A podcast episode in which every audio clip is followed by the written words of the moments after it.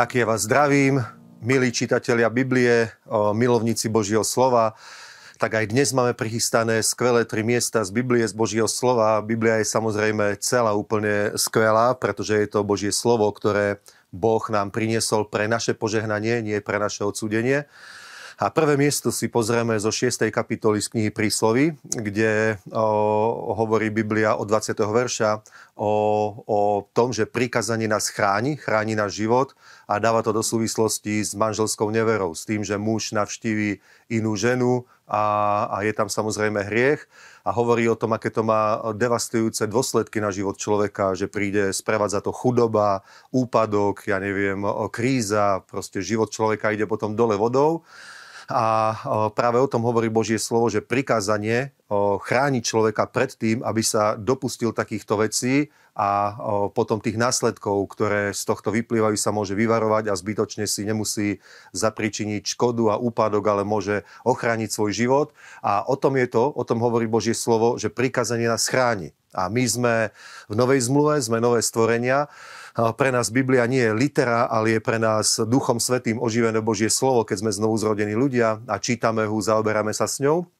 A Biblia to hovorí, že keď my plníme srdce aj mysel Božím slovom, ono nás proste premieňa, posilňuje v nás ten nový život toho nového človeka, našu novú duchovnú prírodzenosť, prírodzenosť znovu zrodených Božích detí. Božie slovo to práve nás posiluje, tú identitu a, a tá potom premáha telo starého človeka v skutočnosti reálne nás chráni proste potom od, od poklznutia, od hriechu, od úpadku. Preto vám odporúčam v mene pánovom, aby ste plnili svoj život Božím slovom. Aj takéto miesta z písma, ktoré možno sa nám niekedy niekedy zdajú, že nie sú také aktuálne, dôležité pre nás, ale majú obrovskú silu, obrovskú moc, pretože premeniajú naše vnútro, posilňujú nás a my sme potom imúni voči takýmto hriechom a pádom, o ktorých práve tam Biblia hovorí. Dobre? Druhé miesto, ktoré je dôležité, rovnako dôležité pre nás, je v Markovi 12. kapitole, kde Ježiš hovorí o najväčšom prikázaní. Dobre, riešili, že aké je najväčšie prikázanie z písma, z Biblie pred Bohom. A Ježiš povedal, že je to toto. Milovať budeš Boha celým svojim srdcom, celou svojou myslou, celou svojou silou. A druhé tomu podobné a rovnako dôležité je milovať blížneho ako samého seba.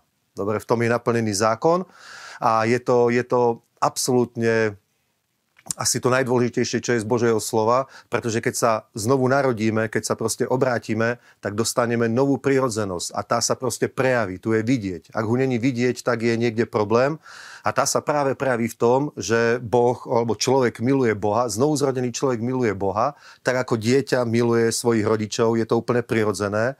A miluje rovnako aj blížnych a to sa prejaví aj v skutku, proste v milosrdenstve a hlavne v tom, že chceme ľuďom priniesť Božie slovo, že nám není lahostajné to, že hriešnici skončia zatratení, není nám to jedno proste, není to tak, že nás to necháva chladných, ale cítime o, o, nie že povinnosť náboženskú, motivovanú strachom, ale cítime lásku, sústrasť, milosrdenstvo a chceme ľuďom proste pomôcť, zachrániť od toho, aby, aby neskončili na tej širokej ceste, ktorá vedie do zatratenia, ale získali z milosti, odpustenie hriechov, vierov Ježíša Krista, nový život, novú prírodzenosť. Dobre, a k tomuto nás práve hýbe Božia láska a to je to najdôležitejšie, čo ako kresťania máme robiť. Samozrejme, že dôležité je proste aj nasytiť hladného, obliec, obliecť o nahého, proste také, ktorému je zima, naplniť aj materiálne potreby, prírodzené potreby človeka a z tohto vyplýva rôzna kresťanská charita a také veci, ale absolútne najdôležitejšie je zachrániť väčnosť človeka. A to nejde bez kázania Evanielia, to nejde bez toho, aby sme mu zvestovali Evangelium, pretože bez toho sa nemôže ani obrátiť. Nemôže proste uveriť, ak mu niekto nebude kázať. Preto nech nás každého jedného k tomuto hýbe Božia láska, nech nás úplne naplní to slovo, že čo je najdôležitejšie v knihe, v písmach, je to milovať Boha, milovať blížneho. A potom máme tretie miesto, to je v tretej knihe Možišovej v 13. kapitole, také podivné miesto, keď si ho prečítate, o malomocenstve na človeku, že akým spôsobom sa rozpozná malomocenstvo a samozrejme, že Biblia má na to aj nejaké, nejaké riešenie a o, my z toho môžeme odvodiť toľko, že krv pána Ježíša Krista jeho, jeho nadprirodzená sila a moc nás nielen, nielen diagnostikuje nejaký problém, chorobu v našom živote, ale nás aj uzdraví, aj vyslobodí. Amen. V Novej zmluve máme Ježíša, za ktorým prišiel práve takýto malomocný človek a on mu nepovedal podľa toho, čo je v zákone, že choď preč, si nečistý, ale ho uzdravil. Uzdravil ho, dotkol sa ho, povedal, chcem buď čistý a v tej chvíli bol uzdravený, bol očistený a toto je náš Boh. Takéhoto Boha máme, takže v akomkoľvek probléme môžeme za ním utekať, dobre?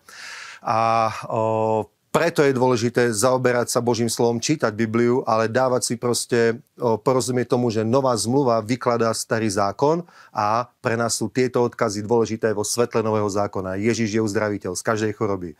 Takže nech vás Boh požehná pri čítaní Biblie, nech vás Boh požehná pri pozeraní týchto videí, zdieľajte, šírte to ďalej, nech čo najviac ľudí miluje Božie slovo, číta ho, nech ho premieňa Svetý Duch, nech ho premieňa Božie slovo, pretože takto sa vyleje Božie požehnanie na túto zem skrze bohabojných ľudí a to vám všetkým prajem. Nech vás Boh požehná. Mocno mení Ježíš. Amen.